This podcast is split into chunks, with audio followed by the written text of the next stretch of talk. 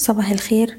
الرؤية الفنية لشركة الأهلي فاروس لتداول الأوراق المالية 18 مايو 2022 في جلسة امبارح المؤشر قفل على تراجع طفيف عند مستوى 10438 ما زلنا محافظين على منطقة الدعم الرئيسية ما بين العشرة ربعمية وعشرة ميتين وتمانين وبالتالي طول ما إحنا فوق المستوى المنطقة دي في احتمالات إن إحنا نشوف استمرار لمحاولات الارتداد. من الناحية التانية أحجام التداول ما زالت ضعيفة وده بيشير لضعف القوة الشرائية حتى الآن. أي محاولة للارتداد في الوقت الحالي هتكون فرص لتخفيض المراكز لحد ما نشوف دخول قوة شرائية بشكل واضح. أقرب مستوى مقاومة عندنا هيكون العشرة آلاف وسبعمية ويلي مستوى العشرة آلاف وتسعمية.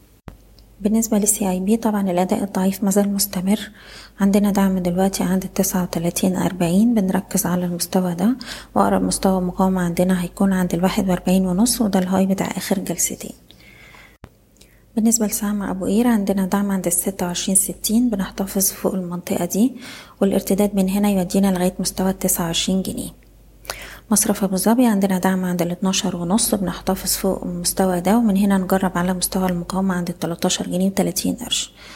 سهم القبضة طبعا من الأسهم الأفضل أداء في السوق. عندنا تارجت عند الدولار خمسة وتلاتين دولار تمانية وتلاتين وأقرب مستوى دعم عند الدولار اتنين وتلاتين ونص.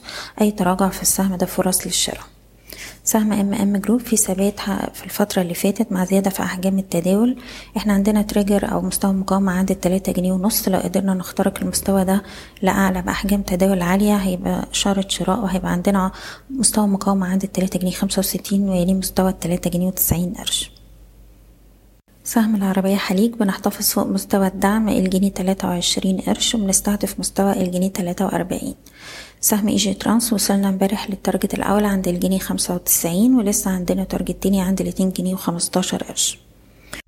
العربية للشحن والتفريغ عندنا دعم عند الاتنين وستين قرش بنحتفظ فوق المستوى ده والسهم بيستهدف تسعة وستين قرش.